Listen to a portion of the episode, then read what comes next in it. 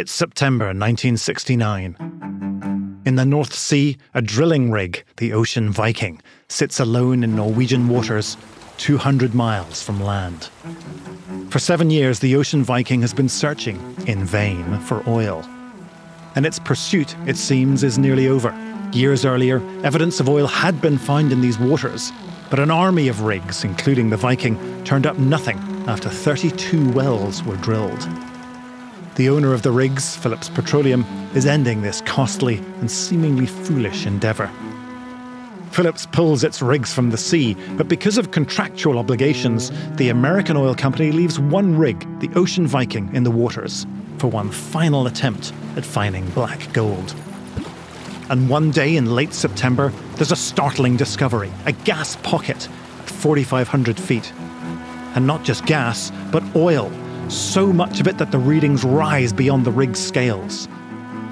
It will take weeks, months of more drilling before the magnitude of the discovery is understood. On December 23rd, a Phillips executive calls Norway's Minister of Industry and tells him, I think we have an oil field. The following day, the news is announced to the world. For the people of Norway, it is a Christmas gift. Practically overnight, Norway has become a major oil economy. The discovery will lead to the creation of a financial innovation, an astonishing pool of money, an oil fund, the most formidable oil fund in the world. Today, that fund is known as the Government Pension Fund of Norway. With more than $1.3 trillion in assets, it holds the world's largest stock portfolio. And, as for every other sovereign wealth fund in the world, from Kuwait to Singapore, a future filled with tantalizing possibilities lies ahead. To understand today's investment landscape, it's important to understand the history of how we got here. I'm Paddy Hirsch, and this is The Outthinking Investor, a podcast from PGIM that untangles the origins, present day opportunities, and future possibilities of the financial tools we take for granted. In this episode, with the help of PGIM's Stephen Oxley and Philip Sin, as well as sovereign wealth expert Angela Cummine, I'll be telling the story of how sovereign wealth funds emerged and developed, and the formidable opportunities that await them today.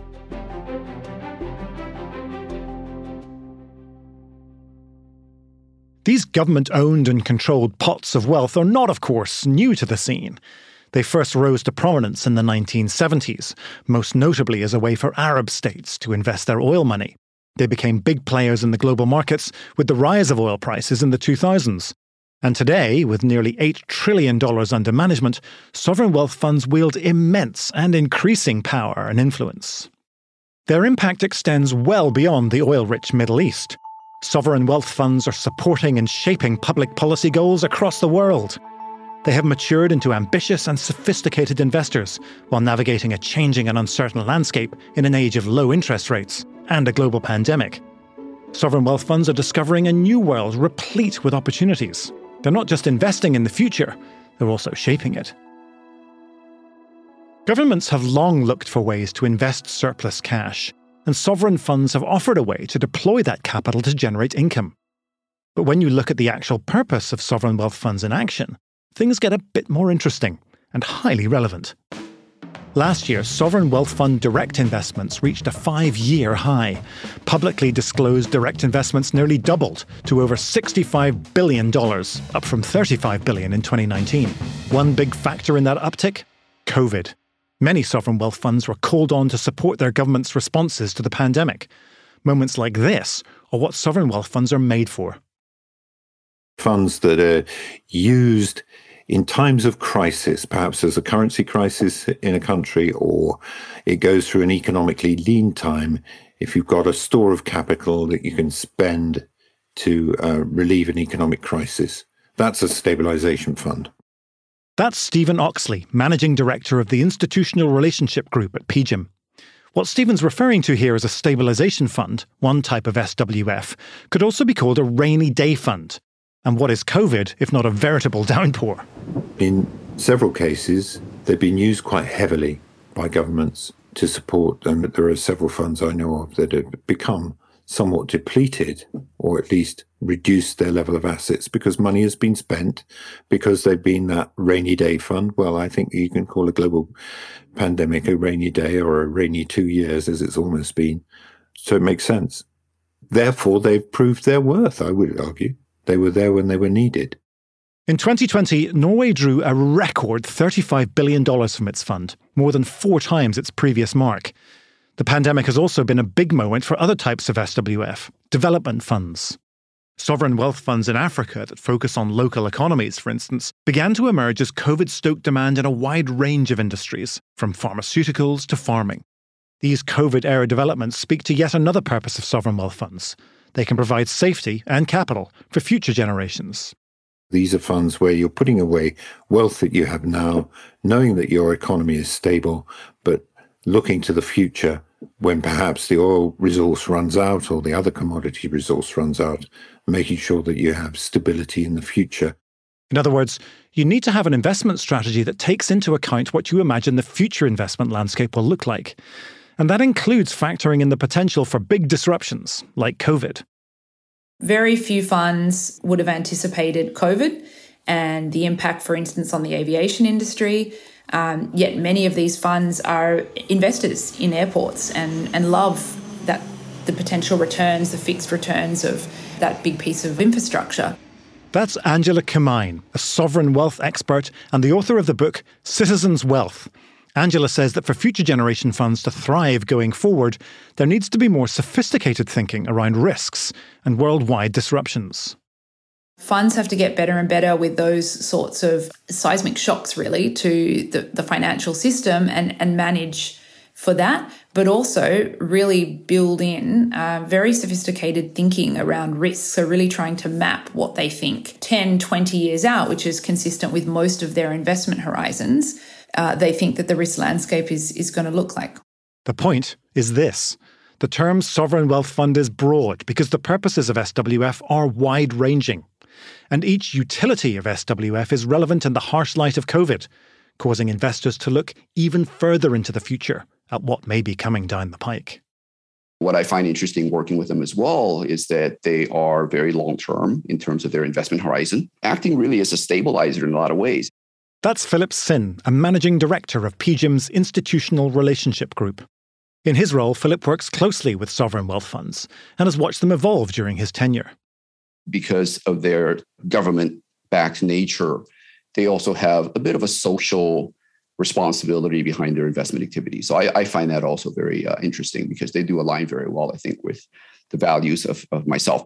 Sovereign wealth funds and their values have completely transformed over time. But to understand why and how they're so important today, you should understand why and how they emerged in the first place. The term itself may be only 15 years old, but the origins of sovereign wealth funds go back centuries. It's not a new idea, it's been around for uh, a very long time. That's sovereign wealth expert Angela Cummine again. Angela traces the origins of SWF back to Napoleonic times. You know, the days of neoclassical paintings, the Battle of Waterloo, and treasury pillaging political leaders. We think the, the first of these funds was probably set up in France after Napoleon had raided the coffers in France. And there was a strong push to try and quarantine the, the assets of the state from rogue political leaders. The idea then was to ensure that an overzealous leader, perhaps motivated by an inferiority complex, wouldn't recklessly squander the country's funds. That seems like a pretty good idea. The 19th century also saw the creation of what many cite as the world's first true sovereign wealth fund, hailing from a more unlikely locale, deep in the heart of Texas. The Texas Permanent School Fund was founded in 1854 to provide revenues for funding of public primary and secondary education in the state. Uh, it was given $2 million uh, that the state government of Texas had received at the time from the federal government in return for surrendering its claims to territory in what is now part of New Mexico, Colorado, and Oklahoma. It was um, essentially you know, settling territorial claims, but then uh, a, a, very laudable outcome there in terms of a, a ring fenced, hypothecated fund to finance the school system in Texas. Those ingenious Texans looked at their windfall and decided that it was prudent to think about the future. They were thinking about their children and their children's children. The Texas Permanent School Fund still exists today with an endowment of nearly $50 billion. So we have two early sovereign wealth funds one from France's Napoleonic times, another from the state of Texas, neither having to do with oil. The idea that there was merit in not spending your windfall from natural resources all at once, that was the thinking behind the rise of what's regarded as the first modern sovereign wealth fund, the Kuwait Investment Authority. The KIA was founded in 1953 as a way to manage the funds of the Kuwait government after Kuwait became the largest producer of oil in the Gulf. The idea was that the oil had been discovered. If all of that money went into the economy, the economy would overheat, and the money should be put aside for the future. The Kuwait Investment Authority, like so many of the other SWF we've talked about, still exists today, with total assets nearing $700 billion. Controlled largely by the government, it's one of the biggest sovereign wealth funds in the world, but not quite the biggest. The story of the biggest fund in the world began in the North Sea in the 1960s, but the Norwegian Sovereign Wealth Fund wouldn't actually be established until three decades later. So 1996, we start to see the fund um, capitalized, and it was very conservative at first. It was just in um, equities um, and bonds, so not not doing anything too sophisticated. Norway began to separate itself and become a model for other sovereign wealth funds. For starters, there's a key difference between the Government Pension Fund of Norway and the majority of other oil funds, which are strongly governed by the state. Norges Bank Investment Management is separate from the government which created the fund and is able within guidelines to make its own decisions about the most sensible investment strategy. And that has resulted in a very large global diversified portfolio. And Stephen says this independence of thought makes the fund unique. It's not ploughing money as much back into its own economy. It's looking outside of the world. It's understanding that eventually Norway's oil resources are going to run out. This fund will be in a prime position to benefit. And increasingly now, while we're looking at environmental and social governance, which is, you know, the dominant theme in much of investment, I'm developing a large global ESG portfolio. Indeed, responsible investing has been front of mind in Norway longer than the term ESG has existed. In the early 2000s, there was outcry in the country when it was revealed that the government pension fund invested in cluster munitions, because at the same time, Norway was advocating to regulate those same explosive weapons. When the hypocrisy was pointed out, Norway's SWF started to pay greater attention to make sure their investing strategies lined up with Norwegian values. The fund made a commitment to responsible investing. Norway is quite famous for divesting what they deem to be problematic investments. For instance, they've been very active in the cluster munitions space, in big tobacco. That commitment continues today. Recently, the fund announced it was divesting from fossil fuels and companies that have the majority of returns from those sectors. And in recent years, other sovereign wealth funds have followed Norway's lead in ESG, including a region of the world you might not expect. I think it's interesting um, to talk about the Middle East again, which is, you know, an example of a, a, an area where you might think sustainability is a word that they don't want to hear. It's interesting increasingly how you are hearing that. Several of these sovereign wealth funds are appointing heads of ESG or sustainable investments and really thinking about this. And one of the things that the PIF, the Public Investment Fund in Saudi Arabia, is doing is trying to develop alternative energy in, in Saudi Arabia. So I think it will become more and more important. In other words, Norway's fund is far from the only one embracing ESG today and the technologies of the future. Look to Asia, which has been at the centre of a significant shift in the world of sovereign wealth funds. Funds like the one in Asia aren't developed around abundant natural resources like oil. These aren't necessarily resource rich countries, but they are big SWF players all the same. In Asia, I think, you know, a lot of it did come from this rapid economic development that we've experienced here. That's Philip Sin, head of PGIM's Institutional Relationship Group. Based in Singapore, he's well aware of the growing number of influential funds coming out of Asia. I think that the governments here have been quite prudent in not only preserving the wealth that's been created, and directing it towards uh, future generation investing, but really hoping to shepherd that growth in the economy that allows for this excess. Many of the emerging Asian economies are now developing sovereign wealth funds that serve to offset a big problem hot money. You can think of those sovereign wealth funds as stabilizers. They're like cold money, not quite frozen, but chilled. One of the advantages of a sovereign wealth fund is this long term horizon.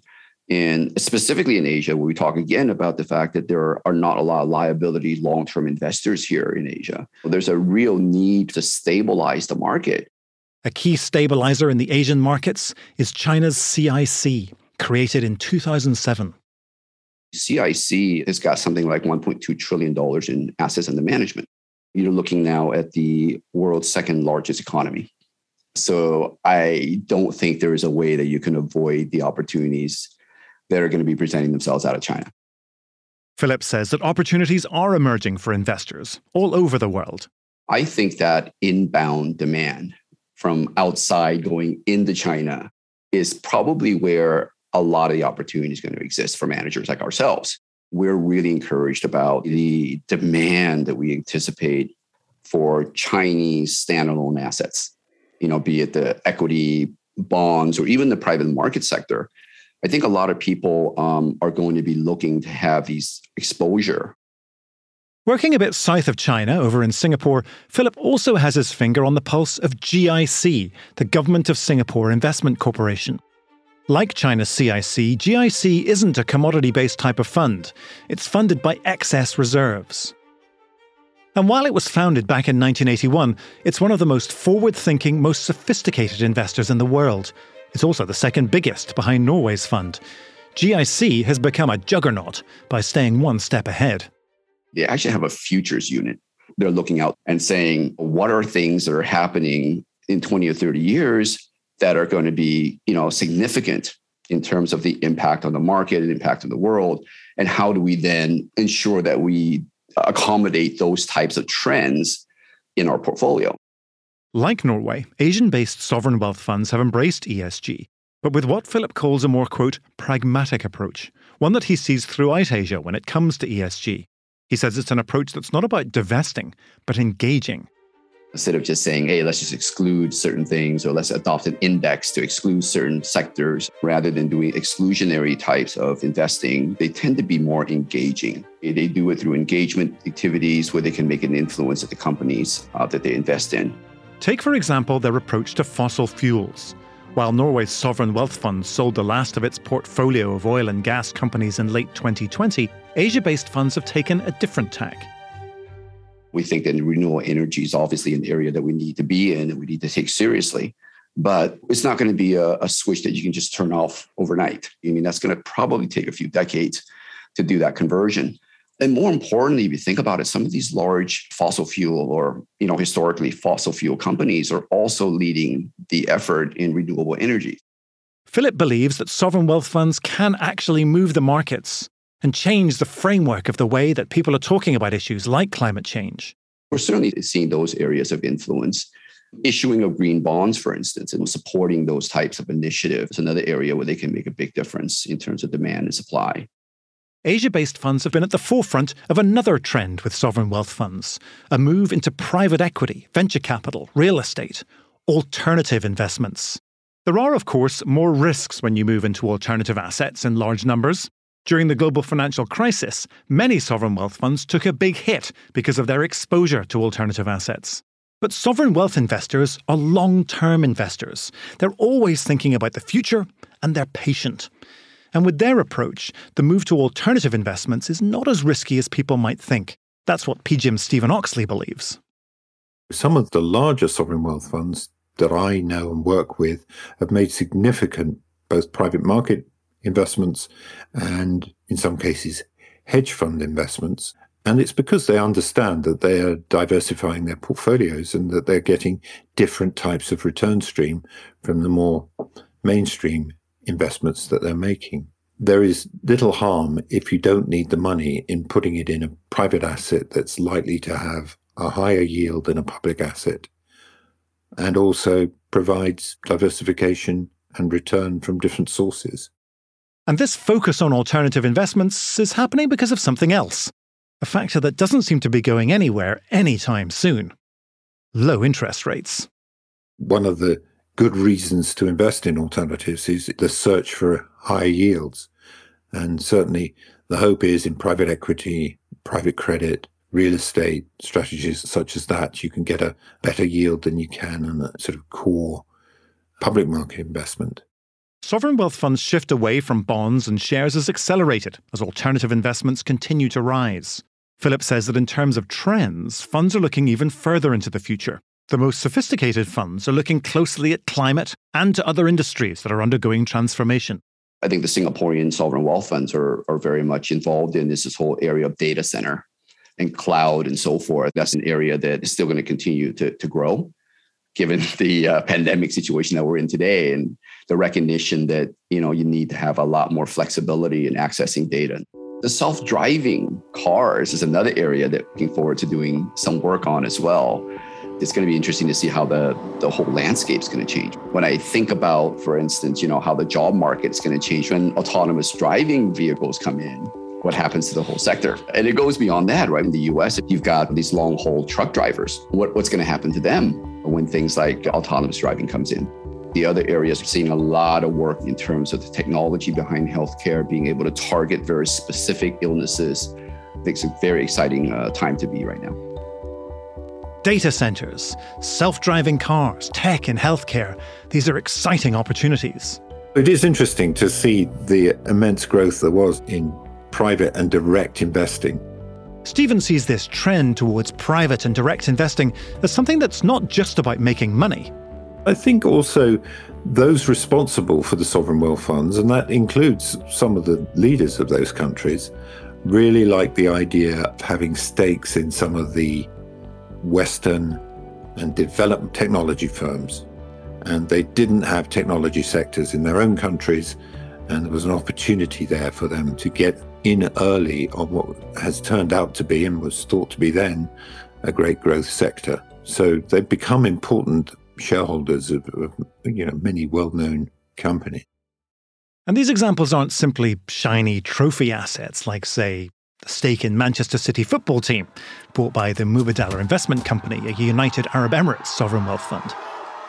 There are other examples of investments in all of the emerging alternative energy and electric cars and growth in Asia as well from the Middle East. I think it's attractive on many levels because you're also, by investing in companies, you're getting a better understanding of how they operate, what those industries are, which may be a, a skills and knowledge you can transfer back to your own country. I think that's certainly true in, in Saudi Arabia because a big investment in one of these firms gives you a place on the board and certainly a lot of influence and knowledge.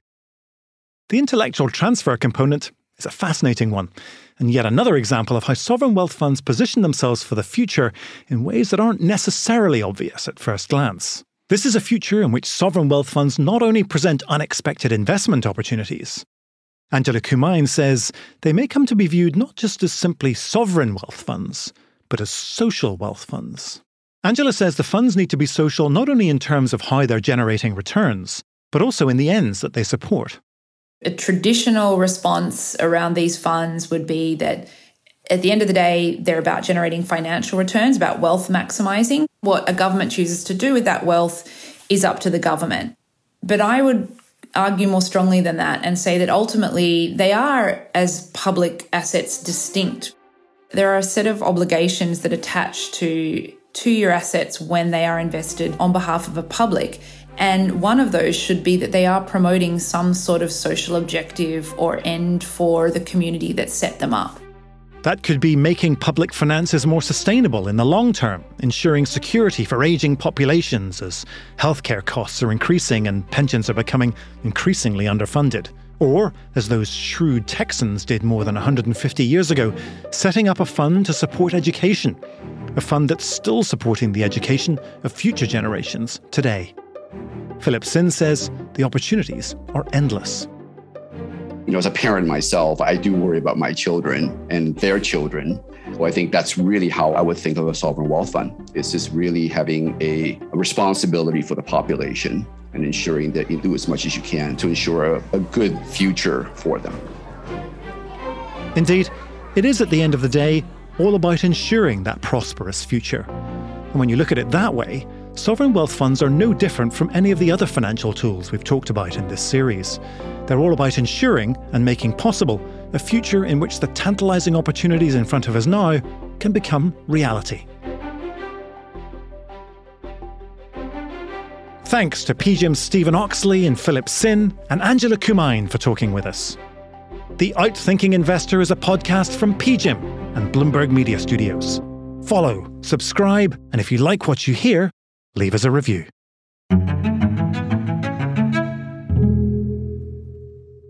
This podcast is intended solely for professional investor use. Past performance is not a guarantee of future results. All investments involve risk, including the loss of capital. PGIM is not acting as your fiduciary. The contents are for informational purposes only, are based on information available when created, and are subject to change. It is not intended as investment, legal, or tax advice and does not consider a recipient's financial objectives. This podcast includes the views and opinions of the authors and may not reflect PGIM's views. PGIM and its related entities may make investment decisions that are inconsistent with the views expressed herein. This podcast should not be reproduced without PGIM's prior written consent. No liability is accepted for any direct, indirect, or consequential loss that may arise from any use of the information contained in or derived from this podcast. This material is not for distribution to any recipient located in any jurisdiction where such distribution is unlawful. PGIM is the global asset management business of Prudential Financial Inc., which is not affiliated in any manner with Prudential PLC, incorporated in the United Kingdom, or with Prudential Assurance Company, a subsidiary of M&G PLC, incorporated in the United Kingdom. Copyright 2021. The PGIM logo and the rock symbols are service marks of PGIM's parent and its related entities registered in many jurisdictions worldwide.